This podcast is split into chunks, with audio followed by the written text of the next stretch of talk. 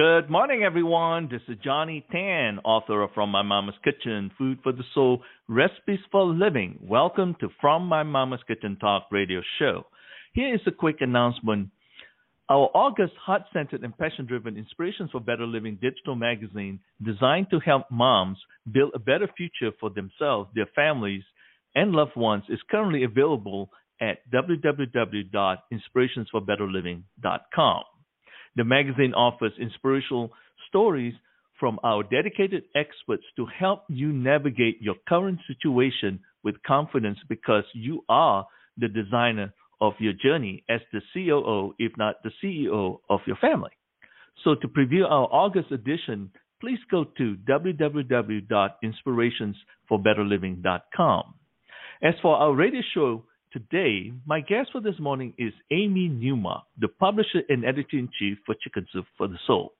By the way, listeners, Amy is our featured expert for the Nana's Wisdom section in our August Inspiration for Better Living digital magazine. Please go to www.inspirationsforbetterliving.com to read her inspiring and empowering stories. Amy and I will be having a conversation about their two latest releases celebrating the 21st anniversary edition of Chicken Soup for the Preteen Soul and the 25th anniversary edition of Chicken Soup for the Teenage Soul. Good morning, Amy. Welcome to From My Mama's Kitchen Talk Radio. How are you doing this morning? I'm fine, and and today is the day that these books go on sale, so it's a really exciting day for me. The fact that we are re-releasing revised, updated editions of these classic books, which are mm-hmm. among the best sellers that Chicken Soup for the Soul has ever made in its 28 year history.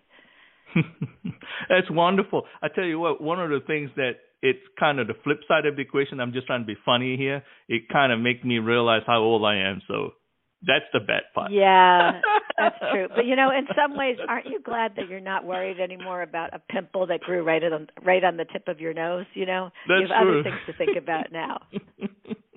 so true, so true. The 21st anniversary edition of Chicken Soup for the Preteen Soul and the 25th anniversary edition of Chicken Soup for the Teenage Soul are really outstanding reads. So congratulations on its release.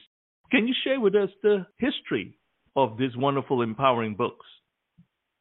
Yeah, these were among the first books that Chicken Soup for the Soul made. So, you know, the the company started in 1993 with the original Chicken Soup for the Soul, mm-hmm. and that was that collection of 101 anecdotal stories that these two motivational speakers, Jack Canfield and Mark Victor Hansen, used, you know, as they went around the country doing their speeches, and they realized that, hey, we could tell people, you know, a bullet list of self-help ideas or we could tell them stories and let them pull the self help advice and tips and wisdom out of stories about things that happen to real people. And I think we all right. learn better from real stories that happen to real people versus some kind of dry list of things you should do. Here's how you should think, right? Right. And so right. what happened was that first book came out in 1993, and then people started angling for books for their particular group. So one of the first books that followed Chicken Soup for the Soul was uh, a book, Chicken Soup for the Mother Soul, and there was Chicken Soup for the mo- for the Woman's Soul. And people said we need this book for teenagers. And so mm-hmm. in 1997, uh, they published Chicken Soup for the Teenage Soul, and it was a huge hit because teenagers go through a lot during those adolescent years. You know, it's not easy mm-hmm. being a teenager. I mean, so much is changing. You're insecure um it's tough to be a kid. You know you you're going through puberty um you're changing your group of friends your parents become annoying your siblings become annoying your self confidence takes a beating you know you feel a lack of confidence about everything. You start having crushes on people and it's just such a tough time but also a super exciting time right? Because you're making that move from mm-hmm. being, you know, dependent on your parents to being somewhat independent. Of course, you want more independence than they're willing to give you, and they're right about mm-hmm. that. But there's just so much going on for teenagers, and so the other thing is teenagers often feel very alone, even though they're having the same emotions that teenagers have been having for the last 3,000 years. They still feel very alone in those feelings, and they, they don't always express how they're feeling to other people to find out, oh my gosh, my best friend has the same feelings I'm having, or that boy I have mm-hmm. a crush on has the same feelings that I have. And so, Chicken Soup for the Teenage Soul was a huge success when it came out in 1997. Kids were saying, you know, I feel less alone, I have more confidence. I'm reading this particular story over and over again because this kid is just like me. And so that was a big hit. And that book has sold millions of copies around the world, which is a very big number for a book. And then, three or four years later, uh, Chicken Soup for the Soul came out with Chicken Soup for the Preteen Soul because they realized, you know, kids in the nine to twelve year old range also needed this kind of support because those mm-hmm. kids are in fifth grade, sixth grade, seventh grade. Well, those are really big years for change. Also, I mean, those are the years when boys start to shoot up in height and their bodies change in ways that are very mysterious to them. Girls start to develop and sometimes are kind of embarrassed about their development. Everybody's having crushes on everybody else, you know, that's all starting. and so they're experiencing a lot of the same things that they're going to continue experiencing during their teenage years. Yeah. And there's all that social anxiety too when you're in middle school, like who am I going to sit with in the cafeteria, stuff like that. So that book came out, and that was a huge hit also. And these two books, Chicken Soup for the Teenage Soul and Chicken Soup for the Preteen Soul, continue to be among our best-selling books, even though they are so old compared to a lot of other books. But as I looked through these old books, I thought we need to refresh them we need to bring in new stories from today's generation because an entire generation has gone by since these books mm-hmm. came out originally. Right. So today's parents and grandparents are the ones well, today's parents were the ones who were reading Chicken Soup for the Preteen Soul and Chicken Soup for the Teenage Soul because they were that age 20, 25 years ago.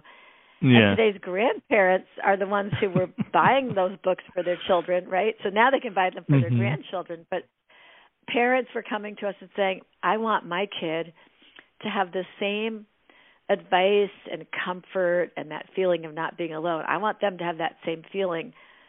Um, and so we said, you know, these books sell well, but we can make them even better because they're they're not up to date. And so we took out a bunch of stories from both of these books that we thought were really out of date.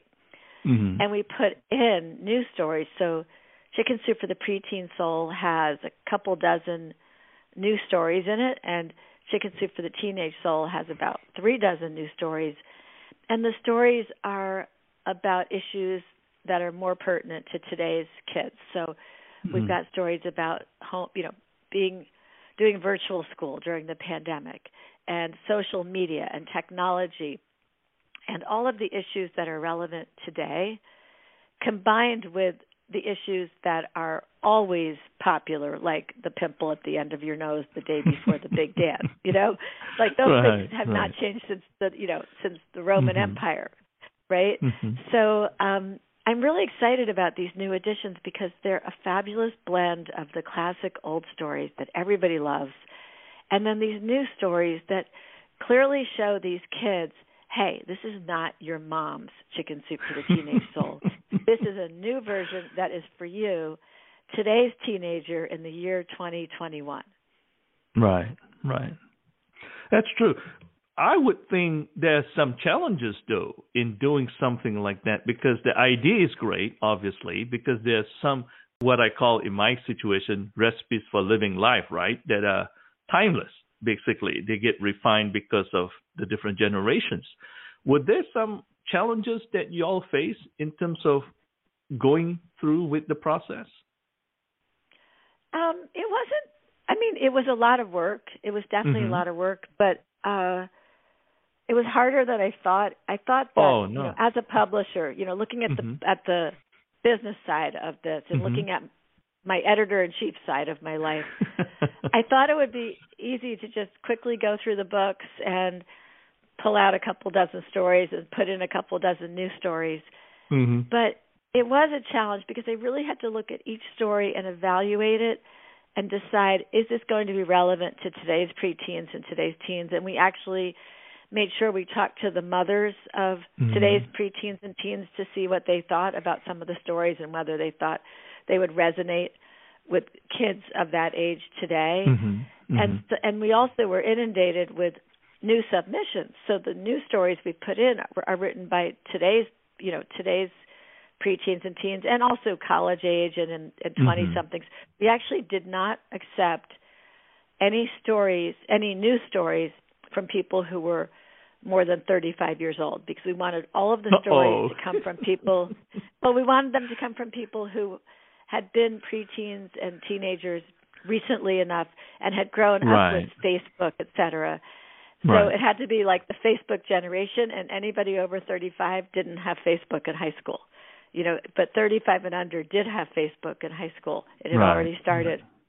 So it was a it was way more work than we thought. Um but I think they came out so spectacularly and I guess even better than I imagined they would. That the Mhm. refresh that we did is great. And then we I mean you and I were talking about the covers before we went on air. Right.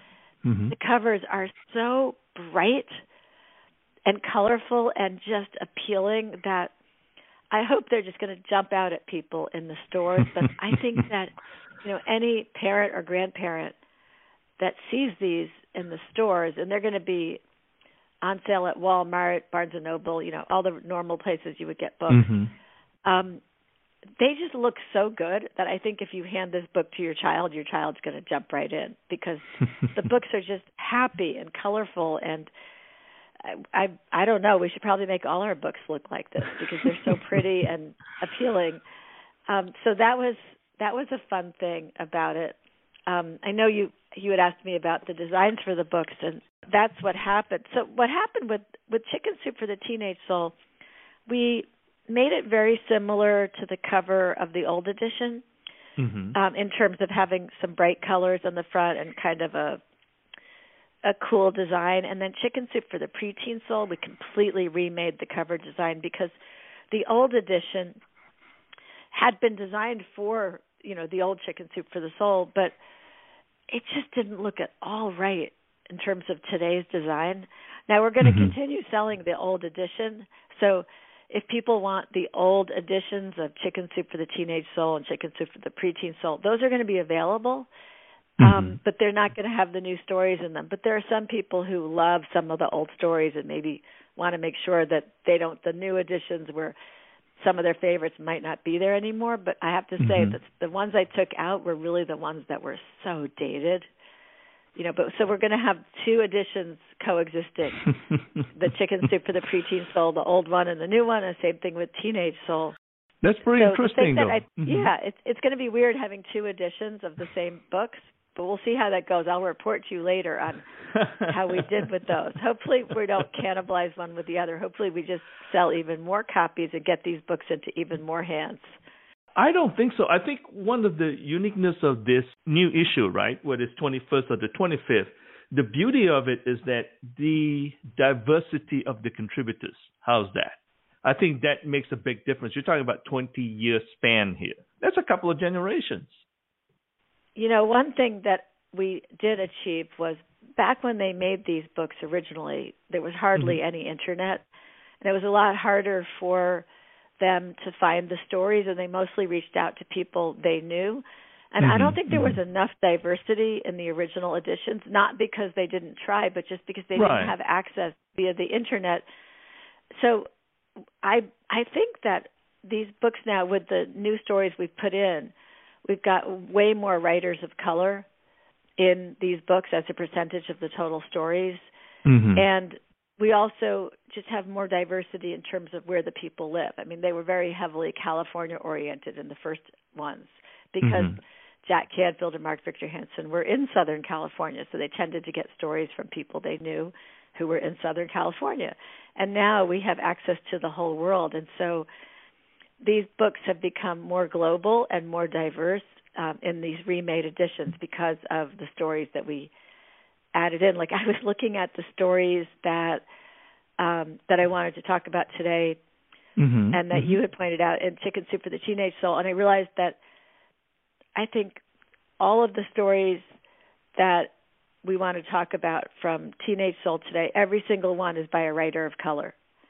You know, Mm-hmm. and and that's just because that's just because we got so many writers of color for the new story. So I love the diversity that we have. Right. And yeah, I mean the the thing is what really matters is peer learning, kids learning from other kids. I Mhm. mean, that's the most effective way for kids to get their advice because they could hear something from their parents, but they hear if they hear the exact same lesson from another kid, Mhm. they're gonna they're gonna digest the lesson a lot better if it came from another kid. You know, like it's so funny how kids will hear it from their parents and totally ignore it, and then they hear it from a kid, and that becomes their new truth. And the parent standing there thinking, "I know, I just said that." But Right. it doesn't matter. It's much better. So, parents out there, if you want your kid to get the lessons that you've been trying to pass on to them, just give them the book, and they'll just learn the same lessons from Chicken Soup for the Preteen Soul or Teenage Soul. But you won't have said it. Anonymous person of their age will have said it, and and you'll still accomplish what you were trying to accomplish. You just won't get any credit for it. There you go. That's true. Hey, I just tell them like, trust me, y'all are never an expert in your own backyard. That's right. That's right. But you know, there's Especially some right great now. lessons. Right. Some great lessons in these books that are really timeless. Like in Chicken Soup for the Preteen Soul, this yeah. new edition, we have this story um, that's really about tenacity and persistence. It's it's one of the first stories in the book. Um, it's on page five. It's called The Turnaround. Mhm. And this is about this boy Kwan Zhang Zhang who um tried out for the basketball team in 6th grade and all his friends made the team and he didn't. He was totally in shock. He was humiliated and disappointed and oh my gosh, it just did such a number on his self-confidence. And then he realized he just had to practice and he could try out again the next year and it wasn't Mhm. the biggest disaster in the world and so he started training for next year's basketball tryouts right away and Mhm. he was training a couple hours a day he would bike to the gym and he would run and dribble and shoot until he collapsed on the gym floor and what he thought is this he thought hard work beats talent when Mhm. talent doesn't work hard. So he thought, okay, I'm not as talented at basketball as my friends, but I am working harder than any of them.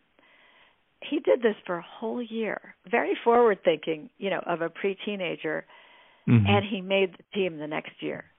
And I thought, what a great lesson for all of us. I mean, I sometimes think that we should all be reading, you know, young adult fiction and nonfiction to get those life lessons that are inside there because the lessons you learn when you're a pre-teenager or a teenager are the lessons that you need to keep referring back to as you go through your adult life.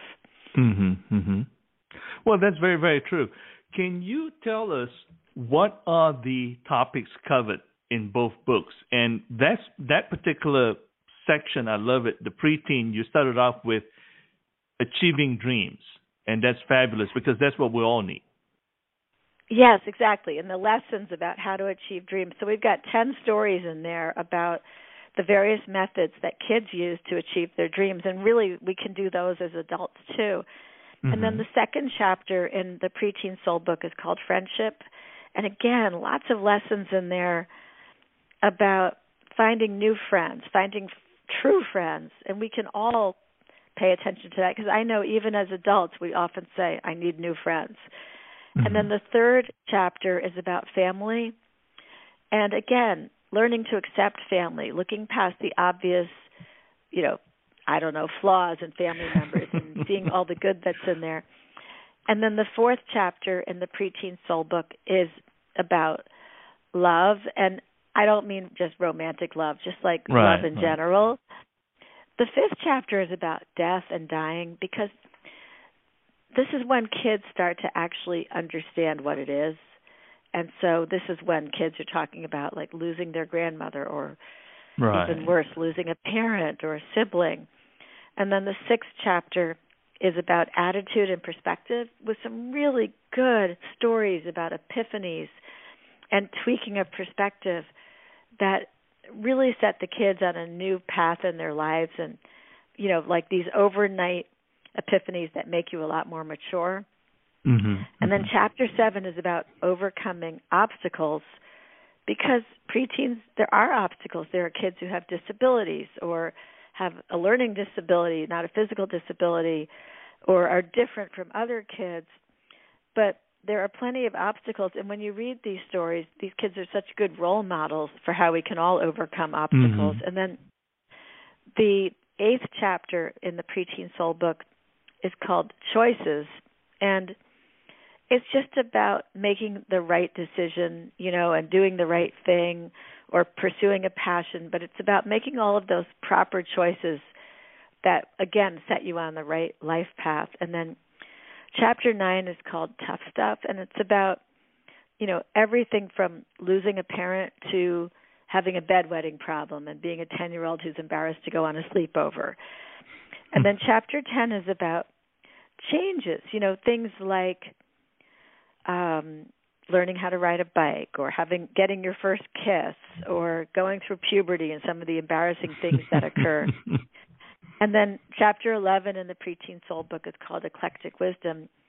And it's just a collection of really great advice from kids, the, the same advice that their parents are trying to give, but it's better if it comes from another child. And then right. the Teenage Soul book is a little bit different. I mean, some of the chapters in Teenage Soul are the same, but it's on a slightly more mature level. So there's a chapter about relationships, and that's friends, family, you know, boyfriends mm-hmm. and girlfriends, all the different human relationships and learning how to navigate through the ups and downs of those. And then chapter 2 is about friendship because that whole insecurity about friendship and finding true friends, you know, continues into high school. Right. Chapter 3 is about family even more important really for the teenagers because that's when they start to find their parents so annoying and we you know always include some stories about finding the you know surprising benefits of your parents or your siblings and how they're not right, really so right. annoying and then chapter four is about love and kindness and we get more into now random acts of kindness and being kind to strangers or reaching out in your community to be kind to an elderly lady who's your neighbor stuff like that. Right. and chapter five is called learning and it's about all these life lessons. And these kids wrote these stories where they passed on those epiphany moments and those great life lessons that they learned and they want to pass them on to the next generation. And then chapter 6 is called tough stuff. So again, like dealing with death, disability, losing a parent, um just all kinds of really hard things that kids have been through. Mm-hmm. Chapter 7 is called Making a Difference, and here we really started to get into volunteering and random acts of kindness and how you know it takes a village and you can be part of that village and then chapter 8 is called going for it.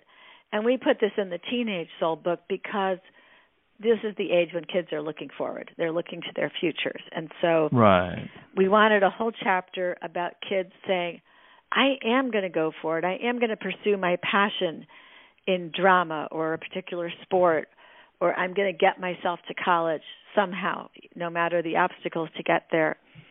So we wanted that final chapter to kind of send these kids off into their adult life, you know, and so we wanted to be mm-hmm. have all these models for kids going for it. So those are all the different chapters that we have in the book. Fantastic. That's really wonderful. By the way, you're listening to From My Mama's Kitchen Talk Radio. Our podcasts are available on iHeartRadio, Apple Podcasts, Google Podcasts, Stitcher Radio, Blubrry Podcasting, TuneIn Radio, Mixcloud, Podchaser, Listen Notes, and Hot Hopper. Here's a quick reminder to check the August edition of our heart centered and passion driven Inspirations for Better Living digital magazine at www.inspirationsforbetterliving.com. I'm Johnny Tan, your host, and my guest for this morning is Amy Newmark, the publisher and editor in chief for Chicken Soup for the Soul. She is also our featured expert for the Nana's Wisdom section in our August Inspirations for Better Living digital magazine. Please go to www.inspirationsforbetterliving.com to read her inspiring and empowering story. Amy and I are having a conversation about their two latest releases celebrating the 21st anniversary edition of Chicken Soup for the Preteen Soul and the 25th anniversary of Chicken Soup for the Teenage Soul. Well, Amy, do you have a suggestion on the best way to read the books? You know, people ask that about all of our books because you have, mm-hmm. you know, a hundred or so stories to read. Some people like to just open them, them up and by chance see what they land on. Mm-hmm. And some people may have a particular problem, so they look for a chapter that would answer that problem. Like maybe you're a preteen girl, you're in seventh grade, and you need some help with finding new friends because you've realized that you were by accident in a mean girl group, you know, something like that. so you might just open up preteen soul and go for the friendship chapter and get some yeah. advice. Yeah. So, you know, the, the nice thing is that the stories are just nice little morsels. You know, they only take a few minutes to read and then you can sit and think about them and absorb them and then read another mm-hmm. story the next day. Yeah. So I sometimes I say to people, why don't you read one story every night before you go to bed. Mm-hmm. You know, and that will take you more than 3 months. You know, you'll read a 100 stories over 3 months and it will really change your perspective because if you go too fast, which some people do, some people stay up till 3 in the morning and just read they devour the book. But mm-hmm. there's a lot to absorb. So if you read a story and then you think about it a little bit, it's even more effective. Although I know the people who went through and, you know, read them till 3 in the morning and raced through them, then they go back and they start reading them again right. more slowly and more thoughtfully. Um, so I would say to a busy preteen or teenager, I would say read one story every night before you go to bed and think about mm-hmm. it. And then some families will have a dinner table discussion where the whole family, including the parents, will read one story and discuss it each day. And that might sound, you know, I'll leave it to Beaver, like that couldn't possibly happen. But it's amazing how often that actually works and how kids are willing to talk about some other kid who's right. in the story and not about their own experience because maybe they don't want their mom to know they're having trouble with friends at school, but they could talk right. about this other kid who had trouble with friends at school who's in who's in the story. I agree with that. I believe both books, especially the preteen, because that's the sort of a layup to adulthood, right? The topics that are covered in it makes wonderful kitchen table conversations. That's right. And we are all about sitting around the table talking, right? In my mama's yeah, kitchen. Yeah. Yeah. and it's very subtle though. You're right because nobody wants to talk about me. I, No one wants to have the spotlight on them. But it's always easier somehow, even adults, let's let's put it frankly, it's easy to talk about somebody else. Definitely. what I like about chapter two in the preteen, you have the friendship section. And one of the stories that I really like is The Code Word by Julia Sontag.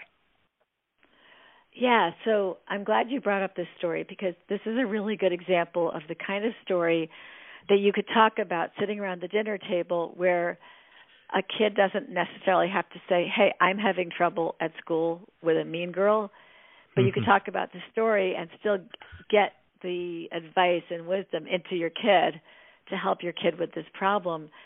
Um, interestingly, Julia Sontag is the daughter of one of our prolific contributors, Diane Stark, who's had dozens of stories published in our books and mm-hmm. it was so fun for us to see that the next generation was now becoming part of the Chicken Soup for the Soul family. So Julia's story is about how she was talking to some friends while standing in line in the cafeteria at her middle school and she was telling them a story and then her friend Elizabeth interrupted and started calling her Coco. And everybody was laughing about this and Julia thought, "Well, I don't know why she's calling me Coco, but everybody's laughing." And this girl is really cool. Elizabeth is a cool girl. She's a popular girl, so I'm just going to assume that I don't really know what's going on, but I'm just going to laugh along with them and assume that this is cool. And so she just kind of went along with it and laughed along with it. And then the next day, Julia was trying to tell the same story again, the one that Elizabeth had interrupted the day before. And this girl, Elizabeth, interrupted her again and called her Coco again. So everybody was still thinking it was funny. So then Julia thought, okay, I mean, I'm just not cool, but I'm I'm so lucky to be with these cool girls. I'll just use this word Coco. So some Mm-hmm. other girl said something, and Julia interrupted her and said Coco. The other girls were laughing, but it felt a little different. And then one Mhm. day at the locker, this girl who Julia knew said to her, "You don't understand what's going on with this Coco thing." This mean girl Elizabeth had decided that Julia was boring and that she should, she would just interrupt her her boring stories hmm and she had told some of the other mean girls every time Julia starts talking I'm just going to say Coco and that's going to be my code that we all know that she's just being annoying and boring. I mean this is the worst mean girl, you know, but so typical of middle school. And so that's when Julia understood that she had to go and find a new table to sit at for lunch.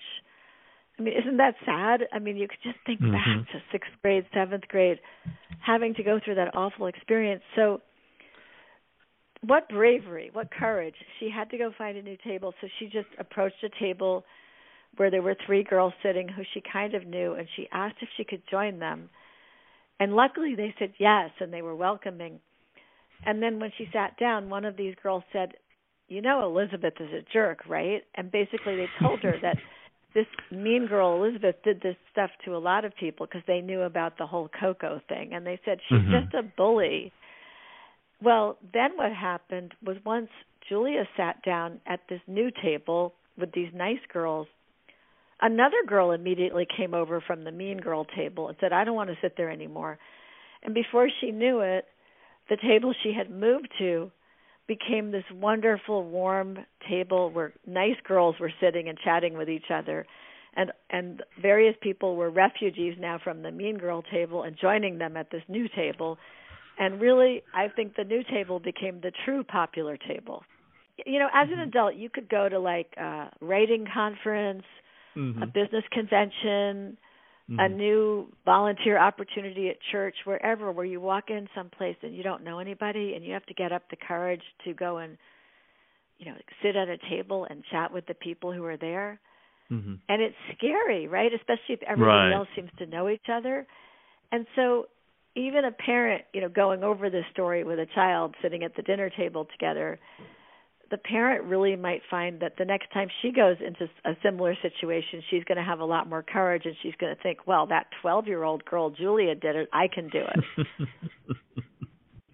That's wonderful. What it reminds me about, maybe this is a little bit of a stretch. Obviously, this is intentional. But as adults, and I'm sure, Amy, you've been to situations where people don't know you and you don't know them. But even in adult situation, we all tend to be cliquish, right? And I don't think oh, it's like it's say, so easy. It's so easy to do that, though. I went to a party on the weekend Mhm. and um I sat with people I knew and we basically sat together the whole party Mhm. and I thought, "Oh, this is so easy." but there could be somebody here who, you know, doesn't have any place to sit and maybe we should add them in to our table, Right. you know. Right, but then right, right. one of one of the people sitting at our table is going through some really big health challenges and we really Mhm. needed to focus on that person. So then I thought, okay, this might look cliquish, but we really need to focus on this one friend who needs us all. And so I Right, decided to give myself a special exception this time that we could kind of remain in a clique because Yeah. we had to help this one friend. Sure. Yeah. Well, I mean, situations would dictate those kind of circumstances, but you know what I'm talking about. I mean, you could Oh, walk in a situation and then, like, especially for us, where we are interacting with other people, and it's like, okay. Oh, it's It- it's not the same. Yeah.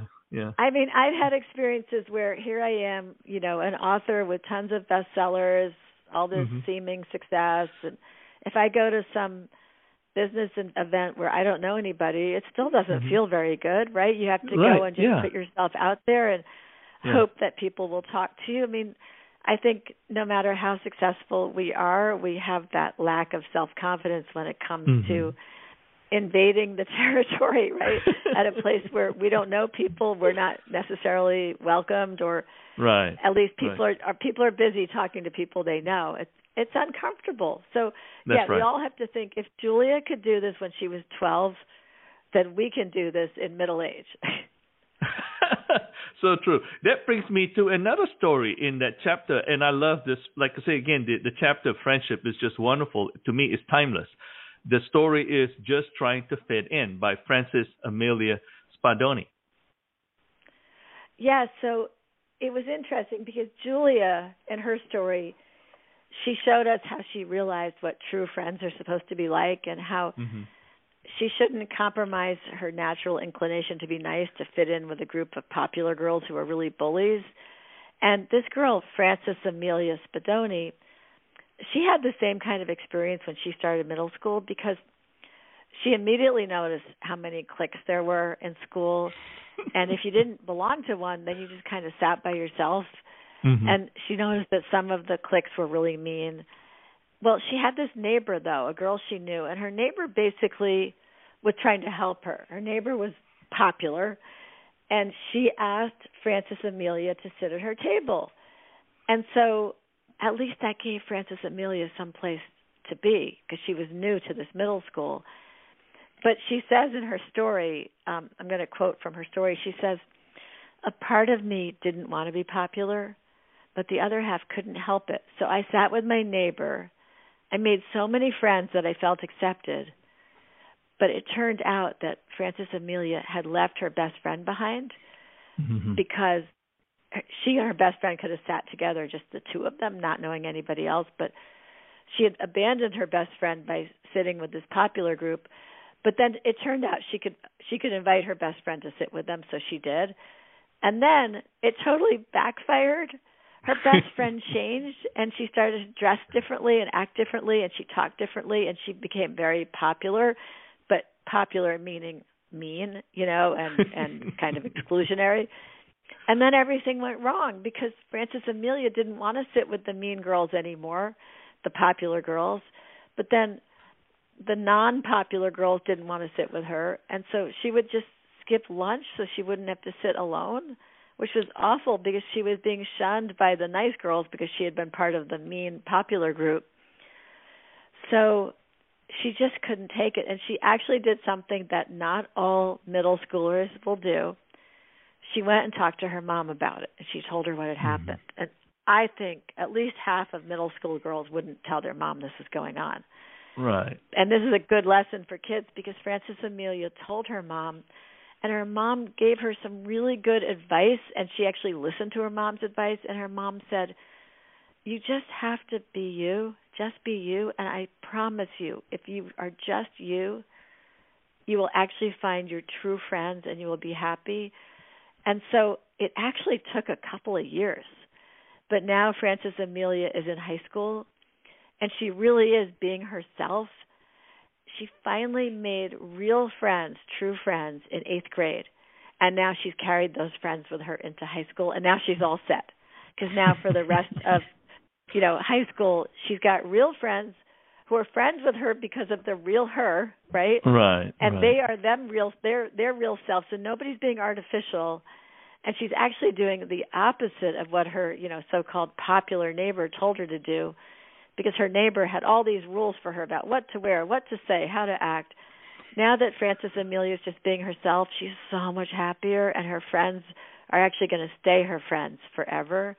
Mm-hmm. And she knows that. She knows these are the friends she's going to keep. And I thought, what a great lesson for kids to read that girl's mm-hmm. story because that is hugely helpful to right. a preteen right. girl or a preteen boy. And right. yet um you know, you might not accept that as much from, you know, your mom. Although in Frances Amelia's case, the other thing she did as a great role model for kids was she actually did talk to her mom and followed her mom's advice, and her mom's advice really worked. Right. That's wonderful. Do you have some favorite stories in the preteen edition?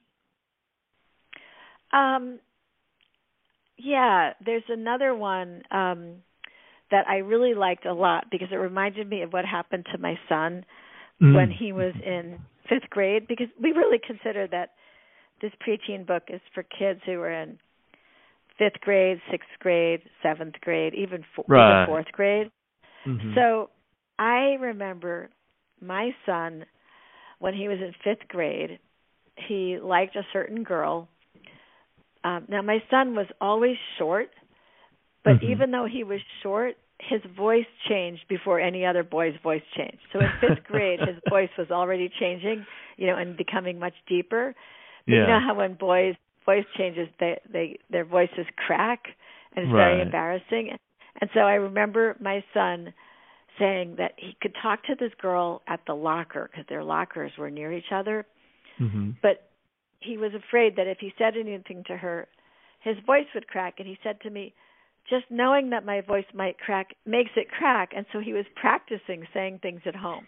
And he, he was talking to me, and he was practicing just really short phrases like "Hi," you know. wasn't sure he could say hi without his voice cracking. And so the poor kid was just practicing and practicing, saying, "I have to find a word that I can say where my voice might, might where my voice won't crack."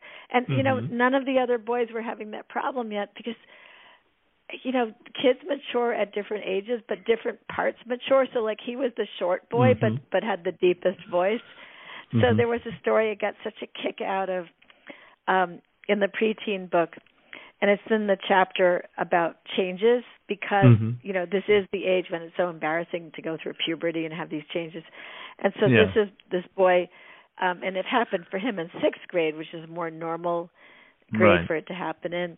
But this boy donald brown um he was really afraid of his voice cracking and he would practice and practice and practice saying things without his voice cracking. And then one day he had a substitute teacher and he thought oh no because when i have my regular teacher they don't take roll call. You know the regular teacher would just look around and know who to mark absent. But with Right. the substitute teacher he knew his voice was, was going to crack. And so the substitute teacher you know was asking people to say present or here or whatever. Right. he said that he his voice crack was like the worst voice crack in the history of voice cracks basically. His worst nightmare came true.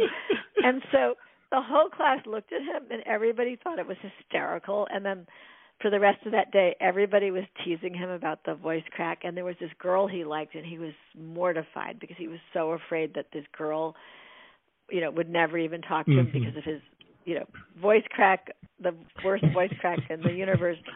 But then it turned out she talked to him and she liked him and it didn't matter about his voice cracking and then and that was a big lesson for him. Like uh, he was he had been so nervous about his voice cracking and the girl didn't care at all. She was fine with it so anyway that yeah i just i love that story because it reminded me of my son going through the same experience That's wonderful. You're listening to From My Mama's Kitchen Talk Radio. Our podcasts are available on iHeartRadio, Apple Podcasts, Google Podcasts, Stitcher Radio, Blubrry Podcasting, TuneIn Radio, Mixcloud, Podchaser, Listen Notes, and Hubhopper. Here's a quick reminder to check our August edition of our heart centered and passion driven Inspirations for Better Living digital magazine at www.inspirationsforbetterliving.com. My guest for this morning is Amy Newmark, the publisher and editor in chief for Chicken Soup for the Soul. She is also our featured expert for the Nana's Wisdom section in our August Inspirations for Better Living digital magazine. Please go to www.inspirationsforbetterliving.com to read her inspiring and empowering story. Amy and I are having a conversation about their two latest releases celebrating the 21st anniversary edition of Chicken Soup for the Preteen Soul and the 25th anniversary edition of Chicken Soup for the Teenage Soul. I'm your host, Johnny Tan. Amy, let's talk about the teenage book now. Chapter two, and I like to go with this friendship concept because to me, again, it's one of those things where it's forever. You learn at a young age, and it really helps you to navigate your life for the rest of your life, basically. And this wonderful story is The Girl Who Never Talked by Kayleen Kitty Holder. Well, that's a good one to bring up right after we've talked about the boy who didn't talk because of the voice crack.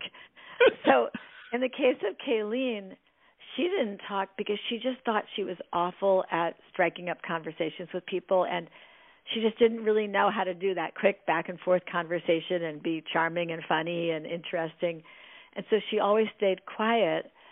And she told a story that I thought was so interesting because it was an example of how you can redefine yourself and also mm-hmm. how you can kind of fake it till you make it. And it's not the first time I've seen a story about a girl who was shy and then just said, "Okay, what would I do if I were not shy? How would I act?" And then just set out to act that way. And by just saying, "I'm going to pretend I'm not shy and I'm going to engage in conversation with people," all of a sudden realize, "Hey, that worked," and that would cure the shyness. And so this is what happened with Kayleen because she was shy and she never felt like she fit in. But she had this one close friend who was actually really good at making friends and had lots of friends. Now when when Kayleen would hang out with this girl, they would just hang out together at one of their houses. But then one time when they were supposed to just hang out together, um this girl said, "Hey, I'm going out with some friends. Do you want to come along?" And so a whole bunch of girls piled into a suburban and the mom drove them and Kayleen was really nervous but then she did something new. She came out of her shell and she took part in the conversation. And she just decided, okay, I'm going to pretend I'm not shy. I'm going to fake it. And well, she did fake it until she made it because here's what she says. She says, That was a night that would change my life. All the way there, they were driving in the suburban, and all the way back, we talked and laughed. And she said that she told jokes and she was so glad that she did and she said by the end of the night one of the girls turned around and yelled enthusiastically laughing at something i said i don't think i've ever really heard you talk before. You are hilarious. You are so fun to be around. So here you had this shy girl who never talked breaks out in one night and these other girls are saying you're awesome. We love talking to you. You should just hang out with us again. So Kayleen says that she would have cried if she hadn't been so busy smiling. I mean, this was a huge relief. In one night, just by pretending not to be shy and letting her true self show, she discovered how much fun she was. These other girls loved spending time with her. And then from then on, Kayleen was always part of this fun group of girls. So just by intentionally changing her behavior and acting like she wasn't a shy girl, she became the outgoing girl that she wanted to be. She went from being a lonely high school freshman to a busy girl, very social with four best friends. That's beautiful. Really wonderful. The next story that I really like, it really connects with me very much, is in chapter 7. And the title of the chapter itself, Making a Difference Miss Minnie and Me by Malaysia Ba. Oh, yeah, that was a really great story also. So, you know, I was saying that we added the making a difference chapter mm-hmm. Mm-hmm. to the teenage soul book because we really think that's the age when kids kids start doing community service or whatever and sometimes they're just doing it because they want something for their resume for getting into mm-hmm. college, but it mm-hmm. really is the age when they can start because they're a little more independent. They can start doing volunteer activities or you know being part of the village that helps other people so mm-hmm. in the case of um of malaysia um she knew about that whole concept of it takes a village you know and she says that you know as she has gotten older her own village has grown you know with teachers and mm-hmm. pastors and family members but she says no one has touched her life in the way that this woman named miss minnie has so Miss Minnie is this woman who goes to her church and is an but she's an older lady. And so Malaysia would always see Miss Minnie in church, but she would never really talk to her. And then that all changed when Malaysia's mom said to her, "Go and talk to Miss Minnie." So she started saying hello to her, and then they started chatting over time. And then all of a sudden, she started visiting Miss Minnie in her home. And so now she goes and she vin- she visits this elderly woman, Miss Minnie, every Sunday afternoon. And Miss Minnie is so full of wisdom. It's like having an honorary grandmother. Mm-hmm. You know, somebody who's not judgmental who will just give her great you know, advice for her life.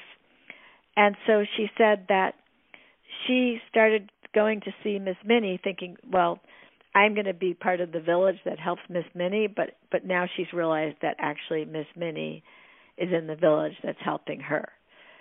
So I thought that was a great example of intergenerational relationships, respect for the wisdom of your elders, uh, a great lesson in reaching out to somebody you don't even know and discovering Mhm. that you can actually have a really wonderful, productive, you know, enriching relationship with that person.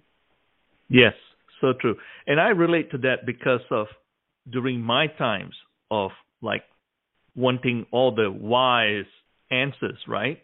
You have all this question, why this, why that, why so forth.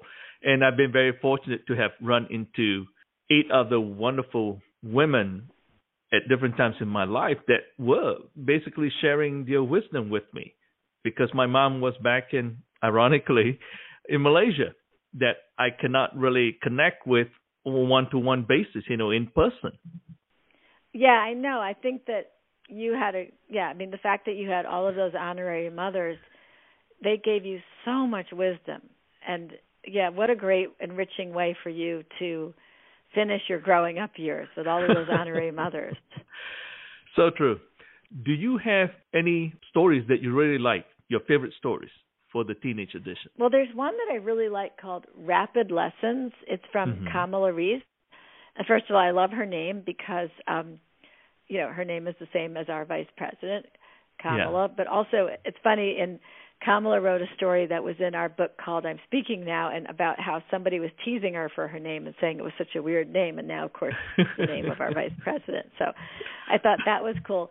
But Kamala, now this is a, this is a good story because it's from um a teenage girl who's a little farther along in her teenage years. So she related a story that happened when she was 18 and this happened the summer before she went off to college and Kamala wasn't an adventurous person, but she was offered this free adventure trip for this during the summer before college. And if she went on this free adventure, she would get a physical edu- education credit, and that would save her from a whole semester of physical education at her college. Not all colleges Mhm. have physical education requirements, but hers did.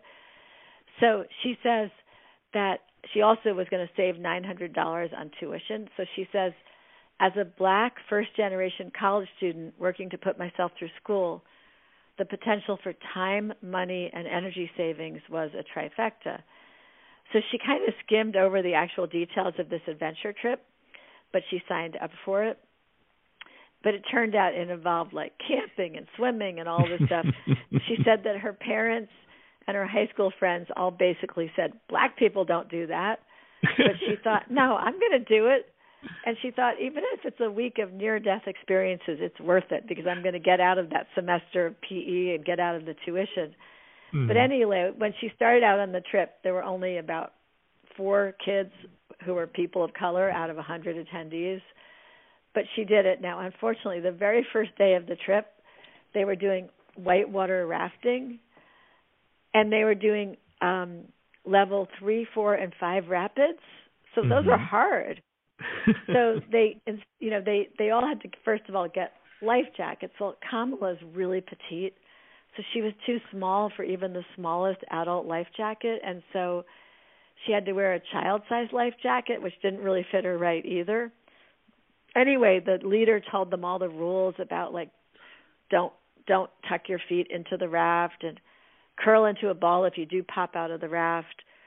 So they hit their very first level 3 rapid and Kamala immediately disgraces herself by popping out of the raft into the water and then goes under the raft. So she could hear she could hear her fellow rafters calling her name and searching for her, but she was under the raft. And so she had to start like pounding the bottom of the raft and trying to hit the people in the raft, like get hit their Mhm. feet or something through the rubber raft. Finally they realized she was underneath and they got her out and then later they hit a class 5 rapid and the whole raft overturned and all of them were in the water. And then the adventures continued for the rest of the week. They had this really hard like seemingly all uphill bike ride in the pouring Mhm. rain and they had to go caving and Kamala got badly sunburned. And when her mother came to pick her up at the end of the week her mother said she smelled like a goat. But anyway the reason she called her story Rapid Lessons is because that's what happened in this one week trip. She rapidly mm-hmm. learned lessons about what she was capable of trying and achieving. And she said that now anytime that she's forced into doing something that seems to be hard, she'll remember how she went whitewater rafting and how if she could do that, she can do anything. And so I thought that was a really great mm-hmm. story and I put a quote at the beginning of it from Stacey Abrams and the quote says, "Not everyone's ambitions will be world domination or Carnegie Hall, but we should be driven beyond what we know and feel safe doing." So anyway, I thought that was a great story. I'm glad you asked me. Um, oh, it's, I it's got, wonderful. I wanted, I wanted an opportunity to tell that story. it's wonderful. By the way, that is from chapter 8, Going for It. And again, this is one of those things where I'm telling you, this book is fantastic because first and foremost, it reminds you going backward. and not only that, it's some of the things that maybe you don't want to kind of share your own personal experiences. Parents, are you hearing this? That's you don't right. have to share your own experiences, and I'll let you take over, Amy. Remind why the parents should buy these books for the children. because your child feels very alone and feels like he or she is the only child of that age feeling those emotions. And when they read these stories, this is the number one thing we get in the fan mail about these books. Mm-hmm. I don't feel alone anymore. And that's so important to give them the feeling that other kids are going through the same thing. Mm-hmm. And it's a great way to share the advice and wisdom that you want to give your kids yourself, but maybe they don't want to hear it from you, but they do want to hear it in a story from another kid their age. It has so much more credibility for them as a result. You know, it's that peer to peer thing that really makes right. a difference. So right. this is going to be a great gift for back to school or mm-hmm. later, you know, later in the fall, this is going to be a great gift for Hanukkah or Christmas. Right, right. So true. Please give us a sneak preview of what's coming up in the fall for the chicken well, soup world. yeah, speaking of Christmas, you know, fall is our big season. And mm-hmm. so we're starting off September really strong with um our next pair of books about dogs and cats. You know, we always support American Humane with the royalties from these books. And so mm-hmm. we're coming out in September with My Hilarious Heroic Human Dog and My Clever Curious Caring Cat. And then after those we got we've got th- two books coming out in October. So one of them is a re-release mm-hmm. a little different from these though where we put new stories into preteen and teenage soul we're re-releasing our devotional stories for women book, but it's identical to the paperback version. We're just releasing mm. it in a beautiful hardcover gift edition. You know, we're um, yeah, yeah. The book is printed in color, and we it's a hardcover, and it's just gorgeous. So that's coming out, and then also in October we have our annual Christmas book coming out, and this one is called The Blessings of Christmas because I thought that what with COVID and all the other difficult things have, that have happened over the past year, it was time to look at the blessings of the holiday season. And then finally, November 2nd, we're coming out with a book called Tough Times Won't Last, but Tough People Will. And that seems very relevant right now because mm-hmm. everybody's going through mm-hmm. something right now. Right, right, right. That's wonderful. And by the way, I just want to remind everybody too, all of Chicken Soup books are proudly made here in the United States. They are. Our books are mm-hmm. 100% made in the USA. That is true. And I mean, besides the fact that means that you're buying American, which is very important, it also means that our books are way more up to date. Like we're, our books are filled with stories about people dealing with the pandemic because because when you manufacture in the US, you can manufacture much closer to your on sale date. You don't have right. to wait for books to come across, you know, in a ship from mm-hmm. China or wherever they're printed, and so our books are much more timely as a result. Right, right. So true. Well, what wonderful recipes for living would you like to share with our listeners this morning? Um, I think that there's some really good lessons that came out of these teenage and preteen books, and I think one of them would be that you should have respect for mm-hmm. other people's ideas because I think that a lot of the stories in these books make that point. Of course, that's something that the parents and grandparents would really like, you know, the younger generation to understand that you should respect advice and wisdom and opinions that you get from people who are older than you. Um, another thing that I think is a really good recipe for life, and we see it in so many of our stories for kids and adults, is this whole concept of fake it till you make it. That you really can just try to become the person you want to be, or you want, or pretend that you have that character trait that you don't think you have, but just pretend that you have it.